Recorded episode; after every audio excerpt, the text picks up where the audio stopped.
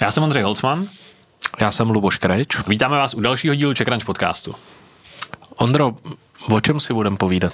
Dnes tu budeme mít přední osobnosti české e-commerce scény, protože jsme v předvánoční sezóně, kdy e-shopy mají úplně největší tržby a tak jsme si řekli, že se podíváme na to, co se vlastně na trhu děje. Přijde sem za námi Jitka Dvořáková, dlouholetá šéfka C Z C, a Tomáš Braverman, dlouholetý šéf Heureky, protože oba současně vlastně v těch firmách i skončili a tak jsme se rozhodli, že si to s nima to téma probereme. Skončili po dlouhých deseti letech, takže budeme bilancovat. Podíváme se na to, jak se oni sami vedou, jak se vede celému e-shopovému trhu a co Jitka s Tomášem dál chystají. A taky se určitě pobavíme o tom, jestli sem přijde Amazon. Partnerem dnešního dílu podcastu je německá společnost Viessmann, která nabízí tepelná čerpadla. Ta patří k těm nejtěžším na trhu a díky minimalistickému designu esteticky doplňují architekturu domu. Jsou tedy ideální volbou, pokud přemýšlíte nad ekologickou stránkou a udržitelnou budoucností. Více najdete na tepelka tečka cé zet. Tak jdeme na to.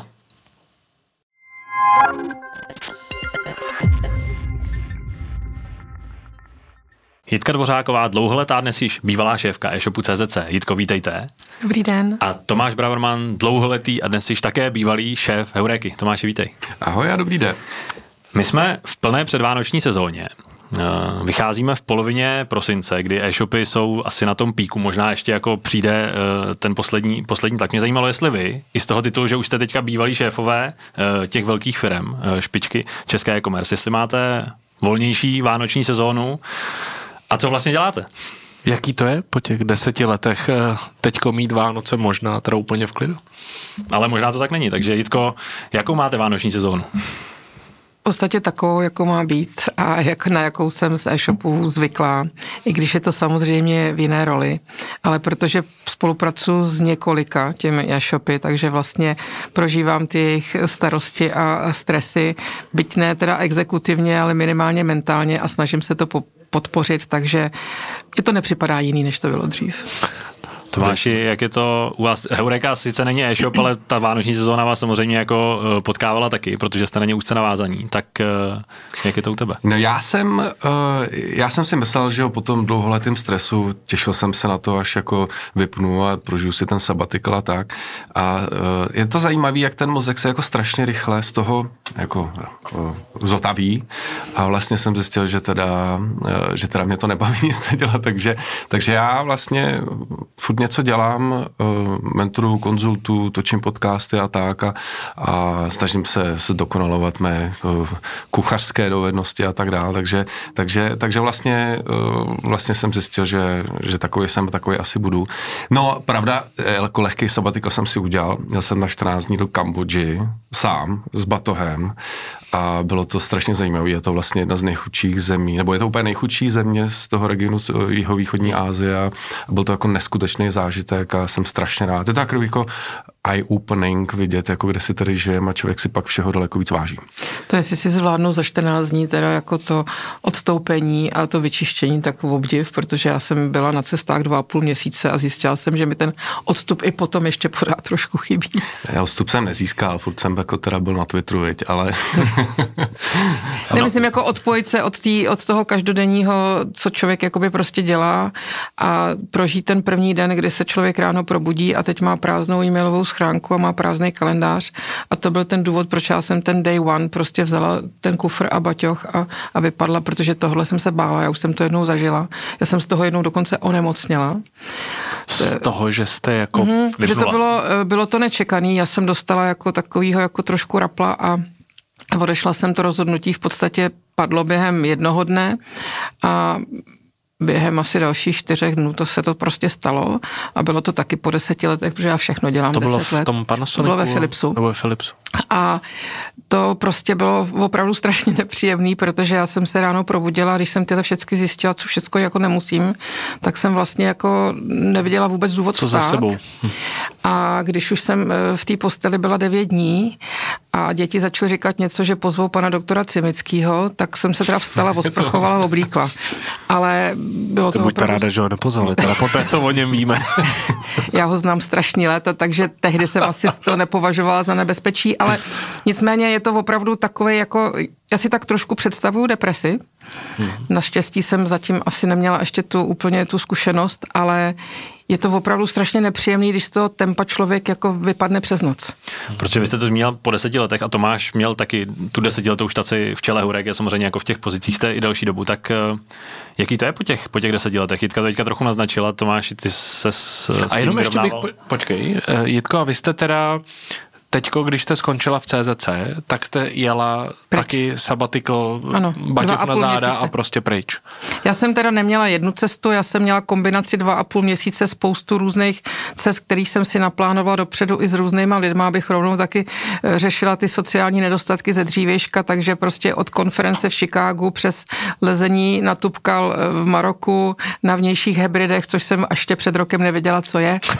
Takže to bylo takový jakoby pestrý, chvilku baťoch, chvilku kufr a spousta kamarádů kolem. No a Tomáši, u vás, jaký to bylo teda po těch deseti letech? Jako, teď Jitka říkala, že dva týdny je málo na ten sabatikl, tak...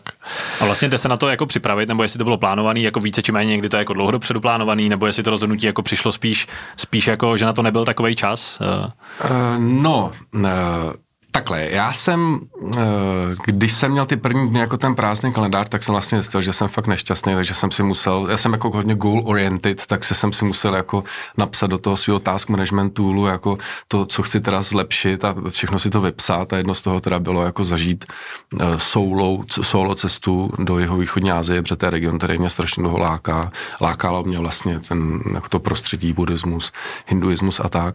Uh, plánování proběhlo u mě tak jako vždy zeptal jsem se Barda, nebo poprosil jsem Barda, nebo ChatGPT, teď nevím, ať mi připraví itinerář, ale objedna, jako rezervoval jsem si jenom první noc a, a zbytek jsem si říkal. Tím, že jsem měl sám, vlastně jako nemáte tu zodpovědnost za rodinu, tak jsem vlastně si jako užíval toho, že jsem fakt jako to plánoval vždycky jako ze dne na den a, a bylo to fajn. Ale měl jsem nějaký jako základní itinerář toho, to, co chci vědět a, a bylo, to, bylo to samozřejmě hrozně fajn. Bylo to jako náročný, musím říct, ta země je strašně chudá, ale strašně krásná, ty lidi tam jsou neuvěřitelně. Mají přátelský. Skoro českýho krále. Ano. No. Je to no, tak. Nebo v Česku vystudovanýho. Ne? No, on, on teda teďko v srpnu skončil. Možná, že skončil, no, ale... Ale teďko zajímavá osoba, že jo, tak on byl jako jeden z rudých mérů, jo. No, no. A, a teď to předal svýmu synovi vlastnímu. Proto tady studoval, protože... Mm. No takhle, tak tam ten režim je jako tvrdý, to no. si pojďme říct a bavil jsem se o tom s pár místníma, oni nejdřív jako ťukávají, jestli můžou a pak teda spustí a to jako rozumí, že jo, tak tam se nikam nedostanou, nesmí nic moc říct, je to jako tvrdý režim a přesto jsou ty lidi jako extrémně přátelský. Mm. Mm. Když teda teď se bavíme o tom, že jste skončili v nějaký funkci, nicméně ještě než přejdeme k nějaký debatě o e-commerce, pojďme si říct, jak jste se vlastně vy jako k e-commerce dostali? Kde jsou ty vaše biznisové kořeny? Jaká byla vaše cesta k tomuhle, k tomuhle oboru? Jitko. Taková rychlá a překvapivá. Já když jsem skončila po deseti letech ve Philipsu, tak ta moje původní představa byla, že si budu hledat něco jakoby podobného, ale vlastně kromě Philipsu v tom spotřebním zboží nikdo žádnou centrálu v Praze neměl a já jsem byla opravdu jakoby ucestovaná, protože já jsem v rámci svý pozice ve Philipsu trávila kolem sto dvacet nocí v hotelích po roce, v roce. Takže jsem hledala něco být na jednom místě a to tady úplně nebylo. Takže jsem málem skončila v Istanbulu, kde jsem měla nabídku od Arseli Group, ale pak jsem si řekla jako... Už mi není nejmíň, celá rodina se mnou nepůjde. Je to první žena v tom managementu a ještě první cizinka, mám já to vůbec zapotřebí, přesně tak. No a pak z ničeho nic se mi ozval... Ondra Fritz, který někde slyšel, že jsem skončila a v té době dával dohromady jaký trošku profesionálnější management na základě doporučení nebo spolupráce s investorama. A takže já jsem takhle skončila, ale on když mi volal, tak já jsem vůbec nevěděla, co je to Mall. Mm-hmm. Tak jsem trošku se omlouvala tím, že říkám, já jsem měla celý ten region, já jsem se tady té domácí scéně moc nevěděla, nevěnovala, ale já jsem ani moc nevěděla o e-commerce. Já jsem byla fakt nešťastná na začátku. Já jsem, já to vyprávím všude, ale já jsem celý noce strávila u Google, já jsem nevěděla, co je P P C, co je S E O a prostě oni mluvili jenom v těle těch zkratkách. A já jsem si říkala, Dvořáková, je ti skoro padesát, co tady děláš? A po šesti nedělích jsem fakt si myslela, že to jako vzdám. ale řekla jsem si, musím se rychle chytnout něčeho, co je mi trošku blízký, tak jsem začala doplňovat nějaký pozice a dělat trošku něco. A potom... tam byla jako obchodní ředitelka? Já jsem byla jako obchodní ředitelka tehdy, bylo to asi v těch pěti zemích a tak jsem začínala trošku, ale bylo to na začátku. Člověk v tomhletom věku už není zvyklý přijít do tak velkého neznáma, ale já jsem za to strašně vděčná, protože vlastně kromě Ondřeje by mi býval v tom věku právě kolem těch padesáti nikdo nenabídl něco, kde nemám jako tu historii, že jo. Takže pro mě to bylo neuvěřitelné. A vy jste ještě před Philipsem Panasonic v Česku taky jako let. budovala, že? Ano, to jsem dlouho. začínala, Panasonic jsme začínali úplně od, od začátku, vlastně úplně, po revoluci v roce devadesát jsme začínali. Hmm. Pamatujete, když jste se vy dva potkali? Protože ty vaše cesty se, byli jste v podobných minimálně jako skupinách, strukturách, tak jestli vlastně si pamatujete, kde jste na sebe narazili? Já jsem dva? Tomáše potkala poprvé, když byl ještě v Kase. No, jo, jo, asi jo, no. A tam se datují tvoje začátky v e-commerce? No, tak já nevím, jak hluboko mám zacházet, já jsem... Uh... Tak začněte opravdu tím, že jste byl učitel angličtiny. Já jsem byl učitel angličtiny, to je pravda, během studií ekonomky. To byla taková speciální metoda a musím říct, že mě to dalo spoustu věcí a hlavně tu angličtinu, protože ne, jako jsem uměl anglicky, ale rozhodně ne tak, jak dneska. A samozřejmě učil jsem i jako dospělý a i jako advanced a tak jsem, jsem mnohdy to, to učivo, který jsem měl předávat, tak jsem plně studoval večer předtím, aby to na mě nebylo poznat, takže a samozřejmě jsem byl v tom prostředí těch Američanů a Angličanů, takže, takže mě to dalo vlastně skvělou angličtinu, což je super, to je jako pro, pro mm. business život jako must have, pardon za anglicismus. A no a pak jsem nastupoval tý Kasy, jak zmiňovala Jitka, a taky ještě během studií, to byla firma Kasa tečka cé zet. A to bylo ještě v době, kdy tam byli bratři Kasovi? Nebo mě najímal to... Martin Kasa. Jo? Jo. Mě najímal Martin Kasa, ale relativně brzy, to brzy poté odešel. Takže vlastně celou tu dobu, co jsem tam byl, byl C E O Tomáš Richter. Jemu mm-hmm. jsem samozřejmě extrémně vděčnej, protože já jsem tam začínal jako obchodník, já nevím, v dvaceti pěti, dvaceti šesti letech a vlastně během těch čtyř let jsem se dostal na pozici jako šéfa pro zahraničí, což bylo tehdy i Slovensko, kde jsme byli snad jako největší e-shop a, a Polsko a Německo. Takže mě to dalo strašně moc a vlastně mě to i pak umožnilo dostat se nebo vyhrát ten, ten tender do, do Heureky. Hmm. My se na ty začátky ptáme, protože jste vlastně byli jako u těch jako vzniků toho trhu, samozřejmě jako byli tady některý, někteří i dřív, ale pamatujete ty začátky, ten, ten rozkvět, tak říkali jste si tehdy, že jako e-commerce ta, jako ta štace na, na dlouhou dobu, nebo to vlastně byla nějaká příležitost. Jitka už to popisovala, že pro ní to byla zase jako nějaká změna, do které se nakonec zamilovala. Ty jsi šel nějak, jako s nějakým cílem do e-commerce, nebo se vlastně nejdřív objevila Kasa a pak už si, pak už si zůstal?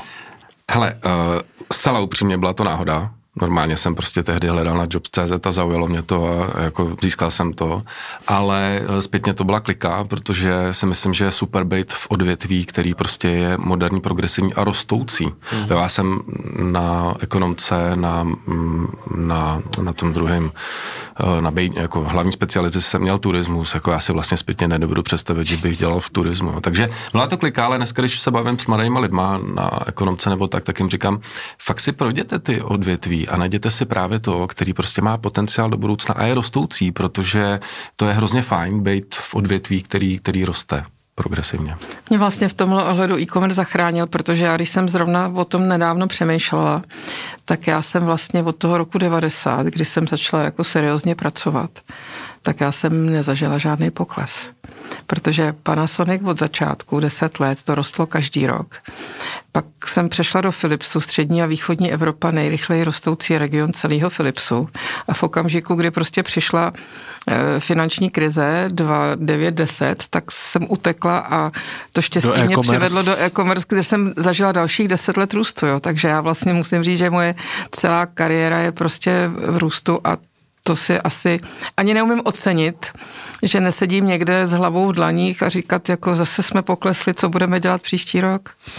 Což teda mimochodem loni to pokleslo, mm-hmm. že jo? Poprvý v podstatě, ale asi to za vás není jako moment, kvůli kterýmu se hroutit, ne? Jako, že to prostě byl nějaká spíš jako korekce než systémový problém. Já si myslím, že to ukazuje na to, že vlastně jsme pořád špička v tom e-commerce, protože to prostě už není to anticyklický. Už je, ten, už je ta důležitost nebo ta váha e-commerce tak velká, že se v podstatě jako v ní odražuje celá ekonomická situace a retail. A proto já musím, že mě trápí takový ty zlověstní titulky. E-commerce se propadá i nadále. Prostě když se propadá retail, tak se bude propadat i e-commerce, protože a speciálně těch, ty velcí hráči, protože jejich vliv na tu ekonomiku a na celkovou malou obchod už je obrovský, třeba u Alzy, jo, takže tam je v tom oboru prostě někde kolem poloviny celého trhu. Ale zase na druhou stranu nikdo nepíše, ne, nepropadají se všechny ty e-shopy. Hmm. Jsou tam pořád rostoucí, ano, nejsou to ty největší, protože ty už jsou zatížení tou ekonomickou situací, ale jako ty zlověstný články, tak jako, že to oddělí do háje, ne. To, odě, to odvětví se začalo chovat jako všechny stejné ostatní. Hmm. No, já bych možná ty propady jako rozdělil do dvou. Jeden byl ten, přesně ten pocovidový, kdy se to prostě vrátilo do normálu a takový ty naše velký sny, že, že teda tento nakupování zůstane online, tak se jako neuskutečnili, prostě se nějak, do nějaký míry lidi vrátili do offline, je to celkem přirozený, zpětně viděno. No a druhej, druhej jako pokles je, a to přesně říkala Jitka, je to prostě v tuhle chvíli loňský rok a tenhle rok prostě ekonomika není úplně v nejlepší kondici a, a e-commerce odráží prostě globální poptávku, spotřebu, která, která prostě prostě klesá a stejně tak jako klesá, klesá e-commerce. Vlastně já jsem koukal na čísla tohohle roku, takhle to bylo nějakých jako minus deset procent, září bylo ještě horší, říjen byl docela dobrý, ten byl na loňsku zhruba, a listopad už zase nic moc. No a prostě je to o tom, že ta, že ta ekonomika celá se musí jako... A toho sentimentu lidí, že... Ale když se podíváte do čísel, tak počet uživatelů roste. Počet lidí, kteří nakupují na internetu, častěji roste. Počet lidí, kteří utratí víc než dvacet tisíc, prostě roste. To, co pravděpodobně v tom globále prostě propadá se, je AOVčko, neboli průměrná hodnota objednávky, a ta souvisí s tou ekonomickou padají. situací, ale já si nemyslím, že to je nějaká tragédie. No, a ještě je zajímavé to, co jsi říkala, Jitko, a potvrzuju, že vlastně velký shopy spíš mají poklesy než malý shopy, což já hmm. se vysvětluji tím, že lidi jak šetří, tak prostě daleko víc vyhledávají vlastně ty výhodné nabídky, které ne vždycky musí mít. A ty, no, jasně, hmm. jasně. To je vlastně jako ta věc, co se teďka v e-commerce děje, nebo dlouhodobě řeší se příchod tržišť a to, že je tady Alza a byl tady Mall. Teďka se s Allegrem asi to trochu bude měnit, ale vlastně ty velcí hráči, na který všichni jako koukali z dálky, ale dějou se na tom trochu nějaký jako zásadnější změny, že přesně třeba rostou ty speciálky, které jsou vlastně jako taky velký, byť jako v porovnání s tou Alzou ne, ne tak v těch absolutních číslech. Co vy vlastně jako sledujete? Já mám na, na blízko trhu? tři nebo čtyři e-shopy, které jsou na úrovni kolem těch dvě stě, tři sta, tři sta padesát milionů. A rostou. A rostou a ještě bych řekla, že mají další potenciál, protože tenhle ten trh český přeje těm speciálkám tím, že všichni jsme v e-commerce a nakupujeme online už dlouho, tak se v tom dokážeme orientovat. Takže si myslím, že ten, kdo to prostě dělá dobře a má ještě teda nějaký, jako věc, nějakou specializaci, která samozřejmě tomu trhu má co říkat, tak je to fajn a bude růst, akorát, že prostě u těch velmi úzkých speciálek ty potom ten další růst budou muset hledat nějakou geografickou expanzí, protože pak, když to je nějaká komunitní přirozený věc nebo malá, potom, no. tak tam je nějaký přirozený strop. No. A když jste říkala, že rostou, rostou ve všech metrikách, to znamená jako počet uživatelů i ty jako... Rostou celkově v obratu a, a jsou to prostě kolem těch tři sta milionů, většinou jsou to ty shopy, co ani nemají problém s profitabilitou a zároveň to, co je pro ně ten potenciál do budoucna, ani nejsou vnitřně nějak jako sofistikovaně zorganizovaný, jo? Nemají tam ještě prostě pe- přesně rozdělený ownership, nemají tam prostě ty, ty KPIčka tak jako nastavený, takže tohle to všechno, jak s tím růstem se zorganizovávají a koukají, jak, aby to vevnitř fungovalo, tak to je ještě další to vlastně driver, ještě který... zvětšovat který, ano, jejich ziskovost tak, a efektivitu. To je další driver, který jim bude pomáhat v tom dalším růstu, určitě. Hmm. No, v Česku se říká uh, dlouho, že jsme e-shopová velmoc, nebo e-commerce velmoc. Uh, minimálně vždycky se to přepočítávalo v přepočtu jako počet e-shopů na obyvatele. Uh, platí to vlastně pořád a těch úhlů pohledu jako spoustu a teď mi ani tak nejde o ten přepočet, kolik je tady e-shopů, ale vlastně jsme furt na špici, nebo nás třeba už některý ty jako i západní Evropa víc doběhla, nebo je to furt hodně uh, město nebo země od země? No, uh... Takhle. Já myslím, že e-shopová velmoc jsme v evropském měřítku zcela určitě. V mnoha metrikách nebo těch nejdůležitějších metrikách, jako je podíl online na celkovém retailu, jsme skutečně, pokud vím, třetí, čtvrtý v celé Evropě. Když kouknete na ekonomiky, jako je Německo, Rakousko, tak jako jsme... Teď jsme u nás někde kolem pětiny? Nebo kolik to je vlastně? No, jaký šestnáct procent. Ale, ale, když, ale to je s potravinama, takže když a, a... to vezmete bez potravin, tak je to... třicet třeba. Hmm. Ale jak říkala Jitka, v některých odvětvích, třeba v elektronice, je to přes půlku.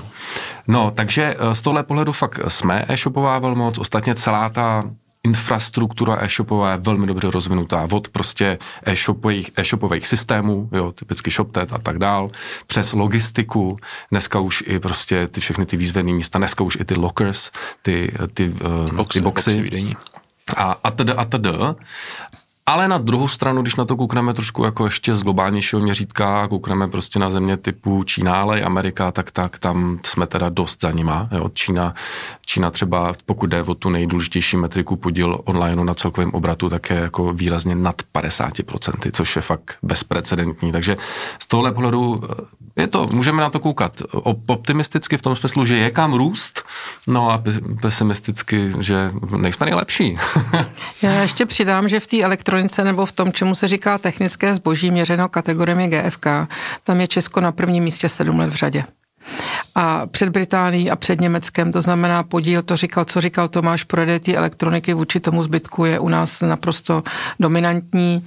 Změnilo se to místo za námi, zatímco dřívá věc to bývala, bývalo Spojené království, tak dneska je to Slovensko, což si myslím, že je díky Alze, která tam opravdu udělala obrovský pokrok. A není to, i, není to jenom i v té logistice, ale je to třeba i v těch softwarových systémech. Já bych tady uvedla například firmu Logio, která dělá prostě optimální optimalizaci skladů a všechny tyhle ty programy, a díky tomu, že spolupracují s takovýma velkýma hráčema, jako je, jako je doktor Max nebo jako je Albert, tak se tyhle ty systémy dostávají do zahraničí a jdou prostě s těma pobočkama do těch všech ostatních zemí, a to si myslím, že je další důkaz toho, že jsme tady opravdu jakoby na špičce a dokážeme to know-how už dneska i díky těm mezinárodním firmám exportovat. Ono totiž jako vůbec si říkám, my se v poslední době hodně jako tady se řeší, jak je česká ekonomika na tom špatně a jak ztrácíme a špatný výhled do budoucna. A vlastně si často my jsme si mohli trochu připomínat, že zrovna ta e-commerce ukazuje, nebo obecně internet, že dovedeme být vlastně jako extrémně šikovný a vlastně jako hrozně progresivní, že jo, tady Seznam poráží Google, Alza, Amazon a takhle, že vlastně ta e-commerce je takový jako naše výkladní skříň docela, jako biznisová a ekonomická. H D P zatím moc nepomůže, ale zase, když se člověk podívá na to zpětně, tak vlastně tam máme dva elementy, který, který tu ekonomiku srážejí. Jednak je to ta energetická náročnost, která je tady v podstatě jako druhá nej, nejhorší po Bulharsku. Po Bulharsku. A teďko cituju svého syna, který je autorem článku Nemocný muž Evropy. Tomáš Dvořák je váš. Přesně tak. A ta druhá věc, je, kterou prostě jsme dlouhodobě doma pořád rozebíráme, je ta zatracená superhrubá mzda, protože by ten deficit byl prostě poloviční. Já bych tomu ještě možná dodal, že si myslím, že jako ten svět se regionalizuje, to znamená už deglobalizuje a regionalizuje, a my jako Česká republika si prostě nemůžeme hrát na vlastní písečku. Jako Česká republika nezmůžeme nic v globálním prostředí. U S A, Čína, všichni vlastně všichni kašlou na V T O a všechna nařízení, uzavírají se, a my jako tady jedinej, jedinej hodnej máme jako být globální. Nemyslím si, že to je ta cesta. My jako Česká republika musíme být plně zaintegrovaný, včetně měnové unie, do Evropské unie, a bojovat jako jeden muž na globa, v globálním měřítku. Z tohle pohledu prostě já, jako, já jsem kritikem Evropské unie, spousta věcí, které mě tam štve, ale sami nic nezmůžeme. Hmm. A jak vlastně ta e-commerce vypadá tady v těch jako globálních vztazích, v tom dodavatelském řetězci? Spousta věcí se samozřejmě dováží z Číny nebo z Ázie a to asi jako nějakou dobu ještě potrvá, byť i v těch dodavatelských řetězcích se mluví o tom, že se to bude více deglobalizovat. Tak změnilo se tam vlastně jako něco, že by se někam přenesla ta výroba nebo ty dodavatelské řetězce, že by se třeba zkracovaly, nebo zatím tam jako vlastně ještě nejsme a furt je většina. Oni se hlavně ještě neopravili v podstatě, když se na to člověk jako zamyslí, tak se od covidu, protože jako ten rozpad toho řetězce a té plynulosti, na který jsme byli zvyklí od nepaměti, je strašně těžký spravit, protože samozřejmě, co zmiňoval už Tomáš, i potom po covidový, takže ta první byla jako, pojďme být na ten růst líp připravený, pojďme toho hodně vyrobit, pojďme udělat všechno, to, co nám v době covidu chybělo. No a to způsobilo další rozbití. Jo? Na, případ té elektroniky je takovej, že v podstatě najednou všechno bylo a nikdo to už nechtěl. Takže tam je strašně rychlý životní cyklus. Notebook je dneska tři čtyři měsíce. Jo? Takže se okamžitě začalo pracovat s cenou. A to, čemu čelili všechny elektronické e-shopy, bylo to, že oni měli, oni trpěli inflací ve všech nákladových položkách eh, druhotných, jako je doprava, jako je logistika, jako jsou energie, ale byla deflace v cenách. A všechny ostatní obory, potraviny, všechno se zdražovalo a já bych řekla, že ti, co pracovali v té elektronice, si to téměř zbožně přáli, ale nedošlo k tomu, protože ta nadzásoba byla tak velká a dodávky z Číny tlačily na další, že to bylo z hlediska marže, která už tak není moc velká, hrozně náročný období. No ono to nebylo, to i vím, že třeba cyklistika nebo sportovní zboží, ano, tam to bylo ještě řekla, velice, extrémnější velice možná podobný. Než mm-hmm. ta elektronika, že jo? Přesně tak. To je. Co jsou teďko ty hlavní trendy jako v e-commerce? Je to třeba ten marketplace, nebo když se bavíme o nějakých změnách, kterýma těm obor prochází, tak vy jste zmiňoval tu regionalizaci, ale tak to je takový ten jako hodně makropohled. Hmm, hmm. Teďko, když bychom to uživatelsky, co jsou ty trendy, který to teďko no, tomu dominuje? No, tak já myslím, že stojí za zmínku asi čtyři a ty marketplace je jeden z nich. Pravda je, že marketplacy obecně, když koukneme globálně, tak tvoří šedesát až osmdesát procent celkového globálního e-commerce uh, G M V. V Čechách je to pod pět procent nebo něco takového a tenhle trend jako jde i k nám a je evidentní. Ať už tím, že k nám vstoupil Allegro poměrně jako, poměrně jako silně, uh, nebo Kaufland, ten už trochu míň silně, nebo, nebo prostě, že další hráči se snaží za sebe udělat uh, marketplace. On je to logický, ona je to velmi jako rozumná cesta, jak škálovat ekonomicky výhodně, nemusíte držet nic skladem, je to, je to prostě daleko jednodušší na škálování, je to přirozená cesta škálování. Ostatně, když koukneme na ty největší, nejdominantnější marketplace na světě typu Amazon, tak právě to byla jejich cesta, že začali jako retailista a škálovali nejenom geograficky, ale právě i tím, že za sebe udělali marketplace. A to je důležité připomenout, že na těch osmdesát procent, který Tomáš zmiňuje, má ten Amazon lví podíl, že prostě lidi to dneska ještě tak nevnímají. Pro spousty je Amazon firma, ale Amazon je dneska marketplace. To samý Alibaba, ne? Alibaba ne, ne, je taky vlastně marketplace. Ta koncentrace je velká. Já jsem koukala statistiky a sedmdesát šest procent celkového globálního G M V uh, mají na svědomí, uh, má na svědomí pět největších globálních hráčů. Je to Amazon a čtyři Číňani, konkrétně Taobao, Pinduoduo, J D tečka com a AliExpress. Uh, takže ta koncentrace je dost velká, ale abych se vrátil do českého prostředí, uh, jsem zvědavý, co si o tom bude myslet Jitka, ale já si myslím, že marketplace určitě u nás budou růst, mají potenciál růstu. Teď se můžeme bavit kolik, já si třeba myslím, že se můžou dostat nějakých třeba třicet procent, ale, ale myslím si, že ta česká scéna je natolik vyspělá a hráči místní jsou natolik silní a poskytují natolik kvalitní služby svým zákazníkům, že, že to nebude o moc víc. A ostatně dneska vidíme na Alze, která je... O moc víc než těch třicet procent. Jo, druba. Přesně tak. Dneska vidíme na Alze, která vlastně už i svůj marketplace přejmenovala na Alza Trade, vlastně fakturuje zákazníkům vždycky sama, což, což souvisí s, s tím, že a teď to nemyslím vůbec hnusně, ba naopak, jsou takový trošku control freak, mm. že to chtějí mít stoprocentně pod kontrolou a to jako klasický marketplace alegráckýho typu nemá, takže, takže si myslím, že hráči typu právě Alza, Notino a podobným, o kterých moc ne, Lentiamo a jejich mraky, tak, tak, si ten, tak, si, tak si nenechají vzít ten biznis jako Allegrem, tak jak se to stalo třeba, tak jak Amazon vzal biznis v zemích typu Itálie, Španělsko nebo i Německo, Británie. Ale Amazon tam vstupoval v úplně jiný no. fázi e-commerce. Protože oni tam formoval, že jo? Oni tam formoval. Allegro, přesně tak, tady už je sformoval. To, co Allegro v Polsku hmm, taky formoval. Ale ona je trošku pro ty marketplacy, malinko jim nahrává ta doba, protože ty marketplacy vám nabízejí v podstatě tu dobrou cenovou nabídku a ono, když se to potká s tou ekonomickou krizí, takže si myslím, že to je něco, co trošku malinko může akcelerovat ten vstup na ten trh. Přesně tak, ale přesně jak říká Tomáš, je to ta historie, která tady je velice silná a to, že se ty lidi v tom dokážou jako orientovat a zároveň si myslím, že je takovýto kontroverzní téma služby.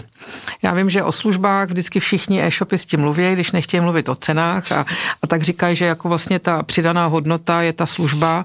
Péče ale, o zákazníka. Péče o zákazníka, ale ono to dneska opravdu, ono se to plíživě, nejdřív se to mluvilo, pak se proto trošku jako něco dělalo a dneska si to spousta zákazníků jakoby uvědomuje. Já se pamatuju, že ještě před třemi lety mi vysvětloval můj kamarád, proč si koupil ten notebook na Alze a ne u nás C Z C, když jsem mu to samozřejmě vyčítala. Říká, ty víš, ale oni v té Alze, já to tam můžu do čtrnácti dní vrátit. Jo, a A to prostě si člověk uvědomil, že my vevnitř si říkáme, no jasně, zákonná, zákonná povinnost, tak potom nepotřebujeme vlastně mluvit, ale to, i to je vlastně nějaká služba, ale těch služeb je dneska daleko víc a je to to, kde se člověk jako odlišuje a to třeba, proč to ta Alza chce mít pod kontrolou, že vlastně má ty partnery pro ty jednotlivé oblasti a vůči tomu zákazníkovi vystupuje jako garant, protože ví, že to, tomu zákazníkovi na to záleží. A je, a, je nějakým synonymem, že jo? A je to i ta jako rychlost, tam je teda Alza jakoby na vině na tomhle trhu, ta rozmazanost zákazníků je způsobená především jejich rychlostí, do, což byl standard, do kterého se vlastně všechny ostatní e-shopy dorovnávaly. Hm, protože ono, to má teda často negativní konotace, že jsme specifický trh, v některých oblastech to tak jako platí, že to je spíš negativní, ale my jsme v té e-commerce trošku jako specifický trh přesně třeba tím, jako jak rychle se tady doručuje a třeba i vlastně jako Rohlík to posunul taky jako na úplně jako nesmyslnou úroveň. Real time logistika. Kdyby ano. jako nedoručoval do hodiny, tak to vlastně nikomu nevadí, pak kdyby vozil do tří hodin, tak je to vlastně v pohodě, ale on to dal úplně jako na to jako nejnižší možný a tím pádem jako vlastně určil ten standard, který se samozřejmě jako tak vlastně musí dorovnat, byť to teda ne všichni dokážou, vlastně v zásadě zatím jako nikdo, ale uh, i to to vlastně jako hodně, hodně předurčuje k tomu, jak se to bude vyvíjet. Hmm.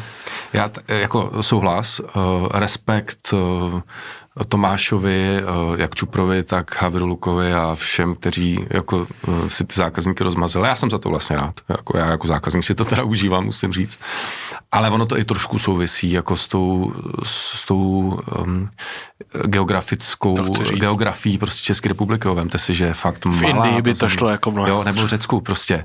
Jo. V Řecku je tolik ostrovů, že tam to jako nedostanete ani za hodinu, ani za den. Jo. Tak ono i Německo, že jako je. No, přesně tak, přesně tak. V Kazachstánu jsou i e-commerceový výrobky dražší než ty normální, protože ta infrastruktura je tam hmm, složitá a naopak lítat. Se online strašně těžko třeba bojuje ve Slovinsku, kde jsem strávila dva roky, kde do dvaceti minut dojedete z jakýhokoliv Přesně. místa k elektroobchodu. Hmm, hmm, je to tak. A jak se vlastně daří, jsem se ještě, ještě chtěl vrátit k tomu zahraničí, jak ta expanzi už vlastně jako Jitka zmiňovala, že zejména ty oborové e-shopy vlastně pak jako jim nic jiného nezbývá, ale on vlastně na konci dne k tomu dojde um, skoro každý e-shop, že by měl asi expandovat. Daří se nám vyvážet to know-how do zahraničí, nebo vlastně obecně jako úspěch třeba Alza má v tom jako specifickou, uh, specifickou strategii v Mallu vlastně uh, se o to snažili jako víc proniknout do té východní a západní Evropy, tak jak se vlastně daří jako vyvážet know-how z české e-commerce? Já si myslím, že jako skvěle. Jsem, jsem fakt, fakt jsem na to hrdý. Jste taky jako byli... No, no, tak, ale těch, těch e-shopů nebo e-commerce hráčů, který expandovali, zejména v regionu C I, je fakt hodně a my si to ani pořádně neuvědomujeme. Já se ani nechci moc jako jmenovat, jo, protože vím, že na spousta desítky z nich napomenu, ale ok, tak Notino, Lentiamo známý, ale jako já nevím, GymBeam, Mixy, to jsou všechno jako success stories českého nebo v případě GymBeam podle mě slovenského původu, který mají fakt jako evropskou působnost a to je, to je skvělý. Takových zemí jako v Evropě moc není, který mají takhle úspěšný jako internacionální nebo zahraniční jako expanzi. Ono to má i trošku složitější úskalí, který já jsem zažila v podstatě v Mallu a myslím si, že to samý zažívá, zažívá Alza nebo zažívala s tou svou expanzí. Když to děláte v nějaký ten okamžik, kdy vlastně jenom si chcete jakoby pomoct a nejste už někde největší, tak bych řekla, že je to proporčně asi správně a má to větší šanci na úspěch. Já když vidím, jak Bonami otvírá ty trhy každou prostě chvilku, tak se mi to vlastně strašně líbí, protože to, s čím bojoval Mall nebo bojuje a Alza, když už jsem obr, a teď si tam přidám nějaká, nějakou zemi a ona dělá nula nula nic, jaký tam je fokus na ten rozvoj.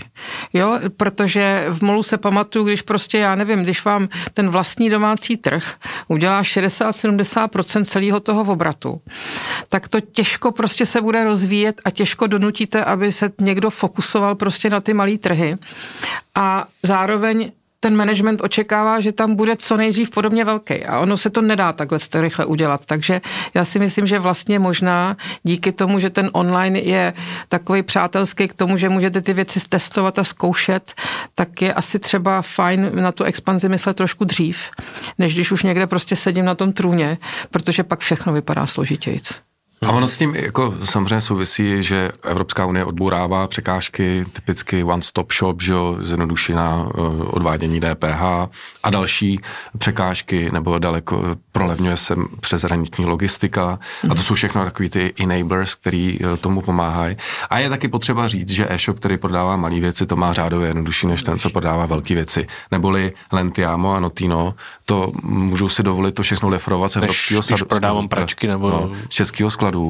Ostatně v těch dalších zemích nejsou zvyklí na D plus jedna, ale prostě jsou zvyklí to dostat za dva, tři dny, což se z českého skladu s levnou mezinárodní logistikou dá udělat parádně.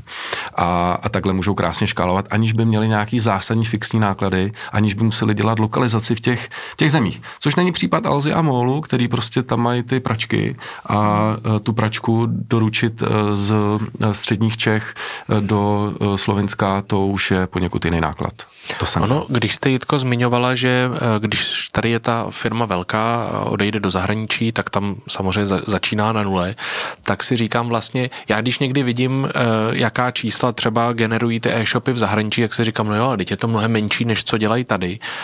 Z toho, co říkáte, na to vlastně asi není úplně správná optika, ne? Ono je jako důležitý se na to koukat, že se tam jako, že se jim tam vůbec daří a že ano, to nějak roste, protože srovnávat to s tím domácím trhem je vlastně nefér. Tam je hrozně důležitý udržet ten vnitřní fokus na to, že i když je to malý, tak prostě nebudeme to dělat tak, že tam budeme dělat jenom copy-paste toho, co je v Česku. Umět vychytat správně ten okamžik, kdy prostě ono na začátku roste všechno, roste to organicky a pak umět vychytat ten okamžik, kdy je potřeba tomu dát nějaký vlastní fokus a dívat se na to jako hmm. na, na trh a dívat se na ten mix, který tam bude a myslím si, že ty obchody, který prostě mají už tuhletu expanzi, tak speciálně třeba v příštím roce za to můžou být velice rádi, protože jak vidíme, ten náš ekonomický růst je vlastně skoro nejhorší v Evropě a tady může přijít z těch ostatních trhů, který nutně teda tím pádem jsou asi na tom líp, může přijít jako nějaká kompenzace, ale takový to člověk jako, že si říká, že vlastně, když to funguje tady, tak to bude fungovat tam. Je sice asi správný, ale jde spíš o ty, o ty věci technologické, o řešení prostě toho webu, doručování, platební metody a tak, ale potom je potřeba se dívat jako co se tam, co se tam těm zákazníkům líbí a ten mix se může jako lišit a je potřeba ho asi nějakým způsobem řídit, aby jsme se trošku přizpůsobovali tomu trhu a dívali jsme se na to, co tam jakoby dobře funguje a můžou tam být odlišné platební metody, jsou tam odlišné splátkovací firmy, to je prostě všechno potřeba. Já si myslím, že na začátku tohleto krásně vlastně zvládlo Zalando, hmm. když se prostě rozhodlo, že nebude budovat v každý zemi a bude mít vlastně v Evropě jeden, dneska je to asi dva až tři, ale prostě skladů a oni začali tím, že úplně předtím, než začali, tak si razili tu logistickou cestu, hledali ten nejrychlejší způsob, jak to dostat z těch centrálních skladů zákazníkovi a v těch zemích koukali na ty marketingové specifika, na platební metody a tyhle ty věci a mně přijde, že to funguje úplně skvěle. No, když zmíníte Zalando, tak to je přesně typ e-shopu, který nemá vůbec žádný vlastně kamenný, minimálně teda v Česku, nebo v těch kamenný, kamenný pobočky. A když se zmíní e-commerce a retail, tak vlastně jako někdy jsou ty e-shopy víc založený na tom kameni, někdy to staví jako jenom doplněk nebo jako třeba výdejní místa. A co si ještě málo kdo všimne, Zalando je vlastně marketplace dneska už. Ano. A, a neviditelný. Jo, jo. Jako opravdu bych řekla velmi decentně, perfektně vyřešený. A k těm se ještě dostaneme, ale vlastně u těch poboček posunulo se nějak jako v e-commerce ten trend, jestli jako je potřeba stavět kamenný pobočky, ať už to jsou jako výdejny nebo prodejny, nebo je to vlastně e-shop od e-shopu, každý to má trochu jinak a asi záleží na tom, co prodává za zboží, ale jak se vyvíjí tahleta? Asi řekne Tomáš, ale já jsem pořád přesvědčená, že ten model je omnichannel a ten je ten správný. No jo, ale zároveň já vnímám, že se za poslední dobu vyvinuly ty outsourcované služby a la zásilkovna a všechny ostatní. Ty boxy jsou jako velký changer. No a prostě a spoustu z těch hráčů upustilo od vlastních hmm. prodejen nebo, nebo výdejen a jdou touhle cestou, protože to je prostě ekonomicky, ekonomicky výhodnější. A jasně je tu pár hráčů, který, který se držej vlastních výdejen, někdy to souvisí prostě s tím portfoliem, prostě, že to je jako typicky věc, kterou si fakt chcete jako vybrat v, v krámu a, a Alza stále razí jako tu, tu svoji cestu prodejen, lomeno výdejen. Ale... A to je ten rozdíl. Ty jsi říkal výdejny a ty si myslím, že opravdu nejsou potřeba. Hmm. Ale pak, když se ten e-commerceový subjekt rozhodne, že chce mít prodejny, tak to si myslím, že to je v pořádku, protože existuje hmm. vyzdata ta cesta opačná jo. od prodejen k tomu, takže pokud člověk chce konkurovat, měl by mít podobný model. Kamenný svět neumře. Kamenný ne. svět prostě má svoje místo, vždycky svoje místo mít bude a, je, a pokud má firma maximalizovat svůj biznis, tak jak říkáš, má být domnečená, má, má, má využít kamenný, kamenný prodej. Tomáši, my jsme předtím trošku to vlastně zamluvili, jste říkal, že jsou čtyři trendy, které dominují tomu světu e-commerce a my se zasekli u marketplaceů. Tak to, ale, co jsou ty další tři? Možná ale tři už, tři, o třech už jsme se bavili, protože internet nacionalizace byl druhý, který za mě stojí za zmínku.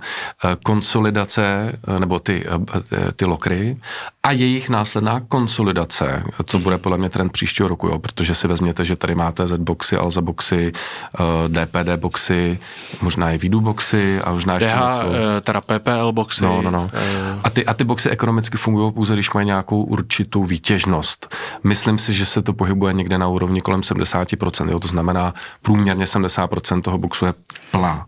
A to dneska nedosahuje, pokud vím, ani jeden z těch hráčů, který je poskytuje, takže nutně v rámci ekonomiky to povede ke konsolidaci a to se bude podle mě dít. Tak to je druhá věc, která stojí. Ostatně Alza už je otevírá. Jo, jo, nějak jako no, jasně. Jo, ale stejně, jo, máte x míst, kde máte tři boxy no. vedle sebe. To, za A je to hnusný a za B to nedává ekonomicky smysl. Tak to je třetí. A čtvrtý samozřejmě, to je velký téma, to je A I a to, to nevím, jestli se do toho vůbec chcem pouštět. A k tomu teda, co bych přidala, protože to není celý A I, je to jako práce s daty, jo, protože na první okamžik si člověk myslí, že e-shop je technologická firma a myslím si, že spousta technologů by byla překvapená, kolik věcí se v těch e-shopech ještě donedávna dělalo prostě na koleni a ve excelovských tabulkách a dneska už najdete e-shop, který není úplně, který není úplně veliký a už má prostě nějakou algoritmizaci výprodejů, cen, řešení, doplňování skladu, tohle to všechno už začíná být automatizovaný, což samozřejmě umělá inteligence ještě podpoří. Tam si myslím, že dokonce bude některým službovým agenturám trošku šahat do řemesla, protože si myslím, že pro velký e-shop v podstatě v rámci nějakého C R M ka nebo oslovování zákazníků při tvoření těch scénářů bude asi velmi nápomocná a může zasáhnout těm různým exponéám a těmhle těm věcem trošku jako do jejich biznesu. To je, Tomáši, to, co jste myslel, tou umělou inteligencí, nebo ještě jako to jsou to, dal, dal, další? Ne, klidně, takhle. Já bych to rozdělil na obecně machine learning, což je věc, která už jako tady je dlouho a, a spousta biznesů, například včetně Heureky, s tím dávno pracuje. To jsou různý algoritmy, ať uh, založený na různých uh, prostě jo, textová analýza, bla, bla, bla. A to, co je jako nový, jsou ty large language models, ty velký jazykový modely, ala ChatGPT a tak dál. A to je jakoby věc, která jako je revoluční a stoprocentně bude promlouvat do celého biznesu, včetně e-commerce. Na druhou stranu, jako je to furt extrémně drahý, jo, to znamená, stále se to podle mě nemůže uplatnit v takových těch produktech, který využívají uživatelé. To znamená, když byste měli využití L L M platit pro každý uživatele, který například si povídá s umělou inteligenci na webu, tak se dneska nedoplatíte. Ono se to změní samozřejmě tím, jak vznikají nový, tak, tak, tak ta cena půjde dolů. Ale to, kde už se to dneska hodně jako používá, ty large language models, je na backendu v různých jobech, který fakt jako extrémně pomáhají na backendu s různou automatizací. Já dám příklad, v Heurece máme už dlouhá léta různý algoritmizace párování na backendu, ale large language, velký jazykový modely tu algoritmizaci párování dělají líp, efektivnějc. Tak to je jako ale jeden z příkladů. Hmm. Pro neználky, co, no, z párování, co je párování? Z párování, jo, třeba na Heure, do Heureky feeduje, je feedováno na řádové půl pět set milionů nabídek od spousta desítek tisíc e-shopů a je potřeba to, to napárovat ty nabídky na sebe, aby to vytvořili produktový detail, což zní jednoduše, ale jednoduchý to není, protože každý to má nazvaný jinak, blablabla. Bla, bla. To znamená, když tam zadám, že hledám iPhone třináct, tak aby se mi zobrazily všechny ty iPhony, aby to bylo spárovaný, že to je, kartě. Přesně, aby se mi nebylo nějaký Android mezi tím. No, no, no, uh, jo, jo, aby to bylo správně napárovaný, jo, jo. Což v případě iPhoneu je relativně jednoduchý. Jasně, ale, ale v případě jiných... pak jsou to kecky a je to no, no, no, no, no. Tak, tak tady je potřeba říct, že, že ty velký jazykový modely to dělají fakt dobře. A ještě jsem se chtěl přeci jenom na chvilku vrátit k těm marketplaceům, nebo spíš obecně zmínili jsme Allegro a vlastně jeho jako viditelný vstup do Česka, který byl dlouho jako očekávaný po té, co koupili, co koupili Mall Group. Mě vlastně zajímalo, jak sledujete to, co se na tom českém e-commerce trhu děje, protože dlouho tady byla Alza a ta, tady stále samozřejmě, pak byl Mall Group a pak dlouho nic, relativně teda, z těch jako myšleno absolutními čísly. Jak tím teďka jako hýbe Allegro, jestli vlastně je to významný hráč, který vstupuje sem, dlouho tady vlastně bylo tak jako, že se nic moc nedělo, ty e-shopy se posouvaly, ale nebyla tady jako nová konkurence. Zahýbe se, nebo hýbe se teďka tím trhem hodně, nebo je to jenom o tom, že vlastně se tady dlouho nic takového nedělo a teď vidíme nějaký jako pohyb, vidíme, jak to Tak to začne. Jitka je lehce ve střetu, ve střetu zájmu. Horký brambor. No... Tak. Jak to vlastně jako vnímat, protože Allegro jako víří vody, minimálně i tou svou jako kampaní, agresivní kampaní, těma cenama, směrem k zákazníku je to hodně vidět, ale jak ten trh to vnímá? Tak Allegro jde, jeho nejsilnější propozicí je cena. A šíře sortimentu, myslím si, že v rámci šíře sortimentu v Čechách nemají tolik co nabídnout, ostatně na Heurece toho víc než na Allegru, ale ta cena v lec kterých vertikálách je fakt jako zajímavá. To je potřeba říct, ale kdo to dělá dobře.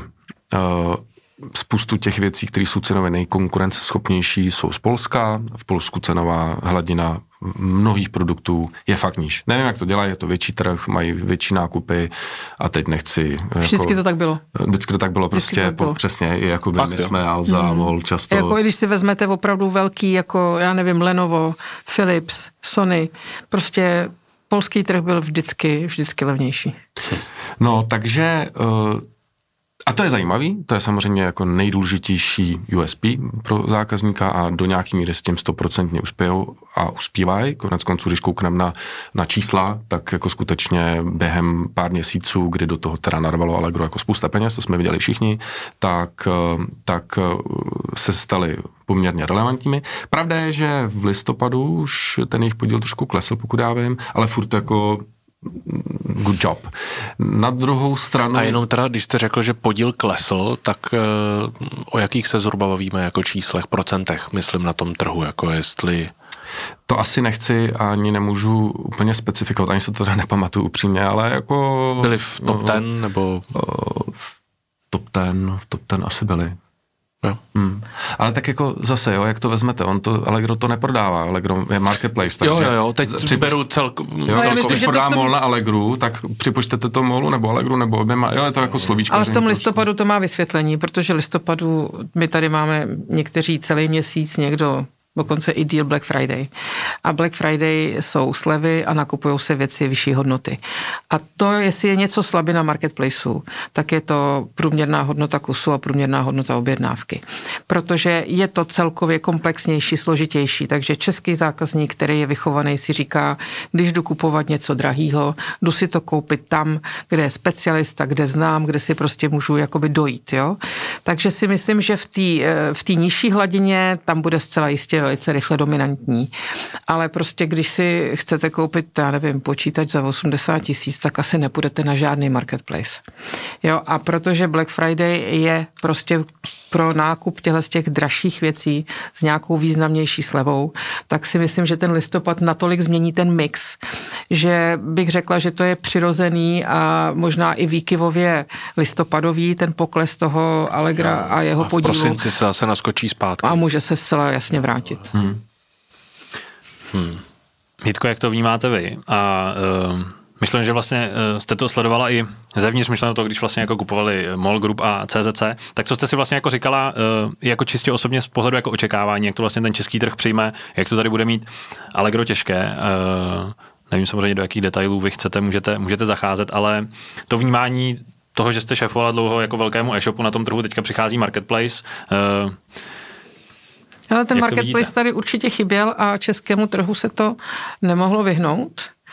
A zrovna tak Allegro mělo tak nastartováno tu svou trajektorii, že ta expanze je, skoro bych řekla, že povinností, a myslím si, že se určitě nezastaví u střední a východní Evropy, že budou určitě přemýšlet i u západní Evropě, protože když na to někdo řekne, no jo, ale tam je ten Amazon, tak máme nějaký pravidla, máme nějaký zákony, takže i když se Amazonu bude extrémně dra- dařit, tak schramste padesát procent trhu.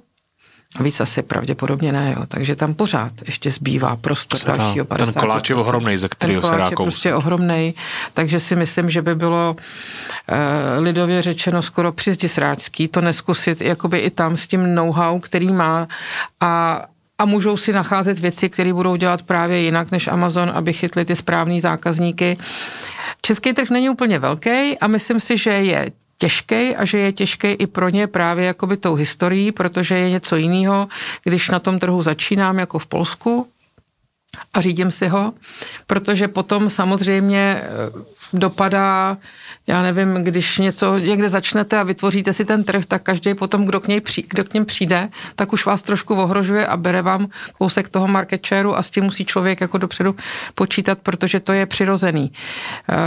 Uh, Myslím si, že je spousta trhů, kde budou moc postupovat daleko rychlejc, protože nebudou mít tyhle ty prostě tuhletu historii, protože skutečně, jak jsme si řekli před chvilkou, dominujeme v tom onlineu, tak si vybrali těžký oříšek, no.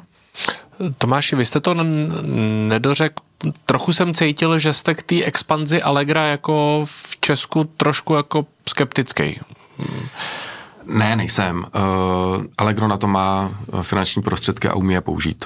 Jo, to znamená, oni kromě toho, že udělali velkou átelkou kampaň, stejně jako udělal Kaufland, tak do toho byli schopni brutálně zatopit ve výkonnostním marketingu, na rozdíl od Kauflandu. A to je to, co dneska dělá rozdíl mezi Kauflandem a Allegrem.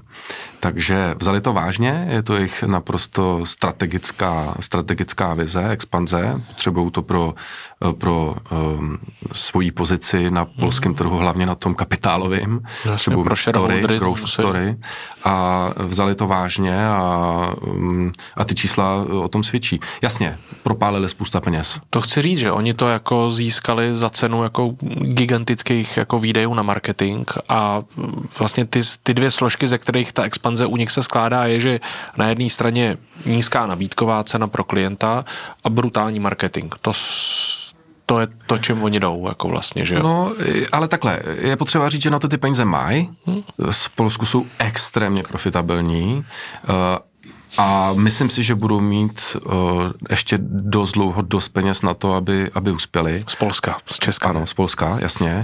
A uvidíme, jednou to musí skončit. Jednou se jednou musí otočit to kormidlo do profitability, uvidíme, jestli mezi tím zvládnou ty zákazníky z nich udělat jako lojální zákazníky, aby za ně pokaždý nemuseli platit Google, jestli se jim podaří získat pozice jako organicky na Google a tak dále. To všechno otázky, jsou otázky, na které dneska nemám odpovědět, ale to, že ještě na to budou mít velký budgety a budou do toho šlapat v řádu několika let, to si myslím, že je stoprocentní.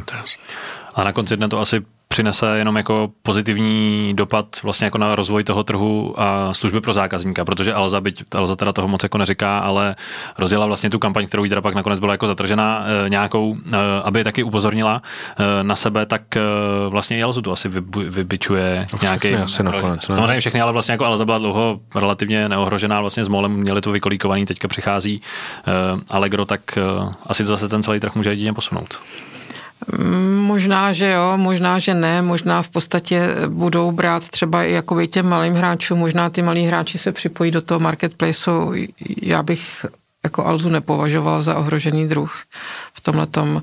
Ta kampaň byla asi nešťastná, protože když nabízím, že budu dělat záruky a opravy pro někoho jiného, tak bych především jako je měl sám dělat dobře a potom to nabízet, což si myslím, že jako po těch sociálních sítích běhalo.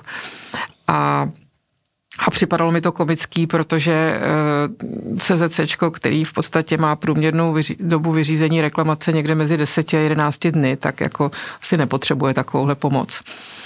Ale myslím si, že prostě založí tady tu historii těch marketplaceů, jsou vlastně první, mají veškerý předpoklady být ze všech nejúspěšnější, ale nemyslím si, že to v Česku by mělo zbourat ten zbytek toho e-commerceového trhu. Taky myslím. A jako jasně, zákazník na tom vydělá, zákazník vydělá na jakýkoliv nový konkurenci, když k nám přijde Amazon, tak na tom opět zákazník vydělá, protože všichni se budou, budou snažit zákazníkům dát co možná nejlepší služby, co možná nejlepší cenu, co možná nejlepší loajalitní, loajalitní program a tak dál. A zákazník na tom vždycky vydělá. A pro místní, lokální e-commerce scénu je to samozřejmě challenge, to je potřeba říct. Teď jste to naznačil, přijde sem někde ten Amazon. A vy to samozřejmě nevíte. To, to je taková ta uh, mother of all questions. Takhle, já jsem na tuhle... On tu je. Uh, no jasně, on tady... No, on, jasně. Ale ne plně. Jako já tak, vím, jako no, ale prostě má tady zákazníky. A, jo, jo, jo. Je, je, jako je přítomný ve sto padesáti zemích světa, ale ve dvaceti dvou je plně lokalizovaných a má nějaký jako podíl.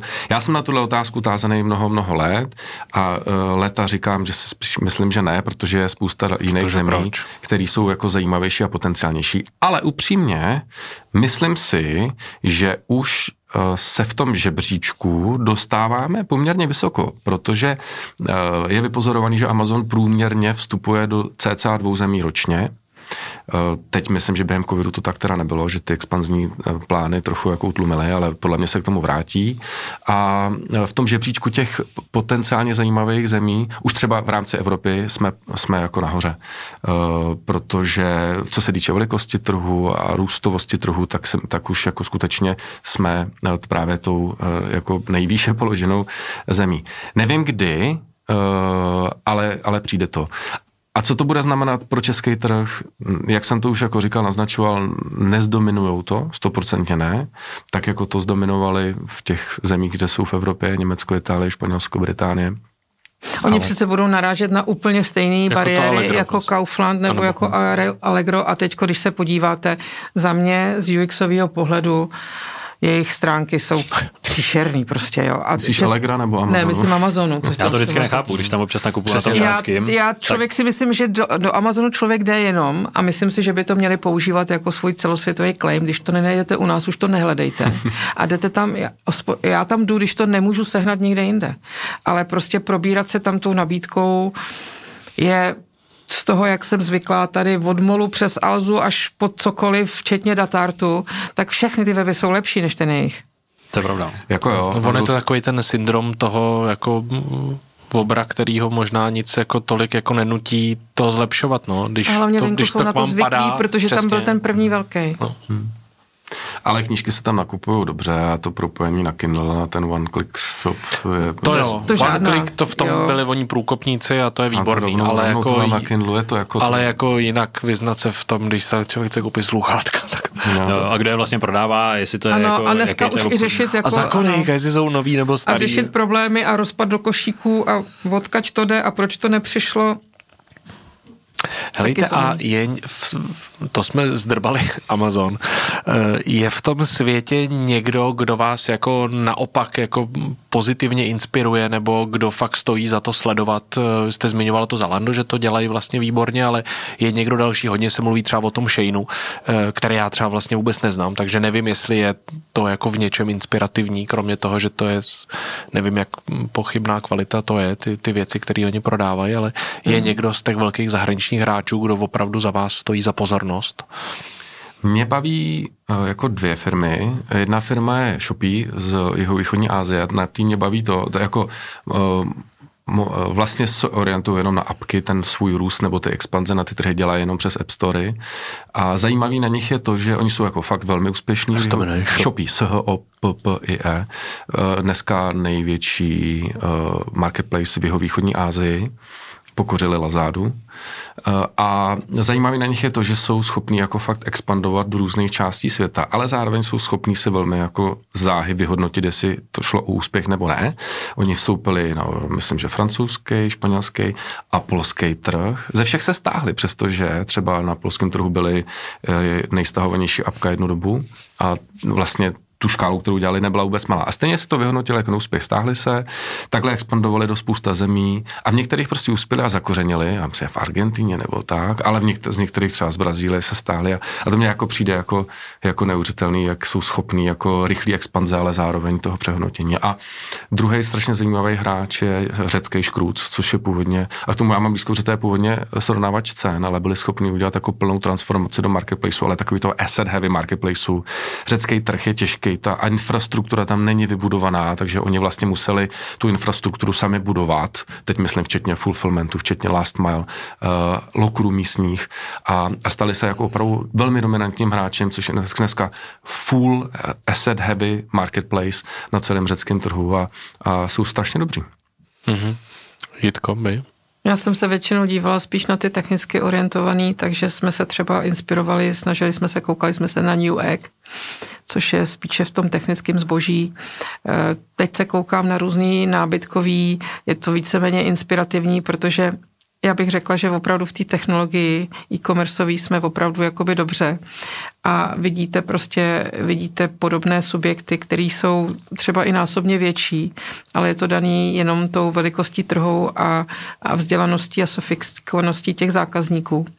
Takže vlastně by asi bylo krásný, kdyby měli ty, ten náš vnitřek, tu technologii, tu práci s datama, způsob uvažování, a my jsme měli tu velikost toho trhu, jo? Takže je to takový, že se díváte, já se dívám spíš na tu inspiraci produktovou, než to, že bych někde našla, že někdo prostě něco líp onlineově řeší, než u nás. Uh-huh. Uh-huh. A když bychom se vrátili zpátky do Česka, je něco, co vás v poslední době, jako, uh, co vás baví, že někdo udělal třeba nějakou novou funkci nebo nějaký jako produkt, jestli je vlastně něco, co, jako, na co si vzpomenete, že jste v poslední době třeba někde nakoupili nebo jste něco objevili, že mají něco, co si řekli, jo, hele, to je dobrý, to bych vlastně chtěl jako ve svém e-shopu taky, nebo že to používáte? Já jsem nakoupil teď za Lightning Network uh, přes platební bránu Confirmo, t- takže rozuměj Bitcoin, nebo ta nadstavba nad Bitcoinem na Alze a to mě bavilo, jako kryptofanouška mě to fakt bavilo. Mně jsou to spíš úplně drobný detaily, který asi ani nemá smysl popisovat, ale jsou to takový, že když se to prostě pospojuje, tak je to potom jakoby hezký celek. Já spíš, já spíš teďko hledám ty chyby, nebo co je někde špatně, jako, nebo nelogicky. Já nemám ráda, když se prostě do toho e-shopu propisuje individualita těch jednotlivých obchodníků, když tam nejsou prostě ty standardy, když se ty věci prostě špatně, špatně hledají. Takže já se přiznám, že jsem spíš teďko orientovaná na ty možnosti zlepšení, než, než hledat nějaké úplně nové věci, ale pořád jsou nějaké drobnosti, které člověka jakoby potěšejí, ale já to mám spíš v těch ostatních aplikacích a v těch servisních službách, kde se ty věci zlepšují podle mě teďko rychlejc než ve zbožový, zbožový části. A když jsme začínali tím, že jste po deseti letech opustili ty vysoké pozice, tak jaká bude vaše další desetiletka? A teďka to je zase jako na asi další debatu, ale spíš, jestli už máte něco, že byste chtěli vlastní projekt, nebo spíš teďka budete konzultovat a rozhlížíte se, nebo jestli už máte vybráno. Případně s čím jdete vlastně do roku dva tisíce dvacet čtyři, a my jsme třeba to stáhli z deseti let. Tak já už jsem během třech měsíců zjistila, že bych Vánoce měla věnovat tomu, jak ten kalendář trošku jako zmenším, protože toho tam mám asi jako hodně. Já jsem to měla hrozně jednoduchý. Já už asi nemám před sebou desetiletku, nebo nevím, neumím si to představit. Třeba jo, ale nejsem asi nesmrtelná, konec konců jsem dneska už i jako pracující důchodkyně, takže a měla jsem to úplně jasný, protože třetí desetiletku bych nezvládla, všechno jsem dělala po deseti letech a já mám ještě možná stará škola, ale já mám prostě, cítím tu vnitřní povinnost toho giving back a to je to, nad čem mi strašně jako záloží a je to úplně, jestli je to v charitativní oblasti, v kulturní oblasti nebo i v tom, co jsem poslední dobou dělala, tak mám pocit, že bych strašně ráda předala ty zkušenosti někomu dál a hlavně mu pomohla v tom, aby nedělal ty chyby, co jsem dělala já a moje generace. Když bych přijala jakoukoliv exekutivní funkci, tak sedmdesát procent je ta exekutiva. Pak v těch třicet procent si člověk v tom svém týmu může vybrat jednoho, dva talenty, který bude někam posunovat a mně to připadá strašně málo. Jako jo. Takže já jsem se pustila do všech možných typů mentoringu od C E Os přes management týmy a po, já nevím, nějaký nový funkce v leadershipu a snažím se prostě, pro mě je hrozně důležitý, abych cítila, že jsem přidanou hodnotou. V podstatě musím říct, že ano, peníze jsou taky důležitý, ale pro mě tohle je to důležitý. To, co mě na tom připadá jakoby win-win ve srovnání s minulostí je, že prostě, když mě někdo osloví, tak asi se mnou pracovat chce a když já si ještě z těch, co mě osloví, vyberu, tak si myslím, že to je prostě úplně krásný a mám to i rozdělený. Já jsem milovník vážné hudby, padesát pět let sedím na jedné židli v Rudolfínu. To je strašně dlouhá doba, co tam chodím. Já už jsem zažila několik generací těch hudebníků. Jako tak, divák tam sedíte. Jako bychom... divák, ano. Moje klavírní umění by mě nedostalo ani do lidové školy umění, natož potom do filharmonie, ale snažím se pomoct. Stala jsem se členkou správní rady nadace pro rozvoj České filharmonie a mám pocit, že i tam jakoby můžu, prostě hledám to, kde, kde prostě, můžu, prostě můžu pomoct a zatím mě to baví, akorát to potřebuji uspořádat tak, abych měla takový klidný pocit, že tomu dávám max. Tomáši, co život po Heurece? No, tak já teď taky vlastně mentoru, konzultu, typicky mám klienty C E Os a jejich management, exekutivní management a vlastně dal jsem dokupy jako x různých jako materiálů o různých částech firmy, ať už jde o tvorbu strategie, jako goal setting, firemní kultura, rituály a teda. A vlastně mě to jako fakt baví pomáhat firmám v té fázi toho škálování, toho scale-upu. Typicky můj zákazník je firma o padesáti sedmdesáti lidech a, a, a absentující, Jitka to tady zmiňovala, absentující jako nějakých různých jako, jako, jako procesů, který vlastně, když ta firma už je v téhle velikosti, tak ten C E O už bez těch procesů... Prostě dává tomu pořádek. No, no pořádek. Ale jako, ono to už pak jako no, nejde reálně nejde, nejde zmanažovat, aby to nebyl jako úplný bordel. Takže to teď dělám. To mě baví, kromě toho točení podcastu a tak, to taky dělám furt, ale, ale vím stoprocentně, že to nechci dělat jako, já nevím, víc než půl roku, rok. Tak máš že... ještě ty desetiletky. Já mám ještě, pár, já mám ještě takové desetiletky. a... Ať chceš nebo nechceš teda. Mm, jo, jo. Ale ne, těším se na to vlastně, jako mám oči otevřený a, a chtěl bych ještě zažít podobnou desetiletkou, jako, jako byla v Heurece, to znamená prostě nějakou firmu v online prostředí mezinárodní, kterou, který pomůžu já společně s nějakým mým týmem prostě vyrůst. Takže a uspět. Spíš byste chtěli jít touhle cestou, než byste si něco založil a něco si budoval od píky úplně jako odmala? Já se cítím uh, silnej v té fázi, ne startupu, ale toho scale-upu. Uh, a je to něco, co, kde se, kde se člověk cítí silnej, tak to chce dělat, aspoň já. Takže jo, scale-up, ne startup. Hmm. Hmm. To mám asi podobný. Já kdyby po mně někdo chtěl zalistovat nějaký produkt, tak asi nevím vůbec, kam, kam mám šáhnout. Ale říkám si, že vlastně to, že to CZCčko mě potkalo na, nakonec, se mnoha lidem může z pohledu kariéry zdát, jako, že to je spíš jakoby opačným směrem. Ale mně se líbí, že to je nakonec, protože vlastně jsem tu totální jakoby svobodu spojenou už s odpovědností dostala v ten správný věk a po těch správných zkušenostech, že prostě v podstatě si myslím, že jsem dokázala i ve spoustě věcech využít ty zkušenosti z korporátu, protože já nenutně potřebu, považuji korporát za prostý slovo, je tam spousta věcí, které se dá, které se dají převzít. A je úžasný, když člověk může ty metody kombinovat, když může metodu, tu korporátní metodu tam, kde ten proces je úplně zásadní pro tu firmu, skutečně robustně postavit a potom, když je něco, kde utíká konkurence, tak to prostě udělat na koleně, rychle pustit to ven a pak to někde fixovat v průběhu té cesty. Jo. Takže vlastně si říkám, že kdyby to CZCčko přišlo třeba trošku dřív s tou plnou odpovědností, protože si můžeme říkat stokrát, že když jsem byla generální ředitelkou střední a východní Evropy Philipsu, tak jsem pořád neměla měla tu nejvyšší, nejvyšší moc něčeho dosáhnout, že to přišlo prostě úplně přesně ideálně a akorát a protože se to asi nemůže opakovat, tak já zůstanu u toho, u toho čem jsem teď. Tak přejeme, ať se vám v dalších jakýkoliv štacích daří. Děkujeme za návštěvu a zase někdy na viděnou a slyšenou. Díky. Díky. Tak jo, taky mějte se hezky.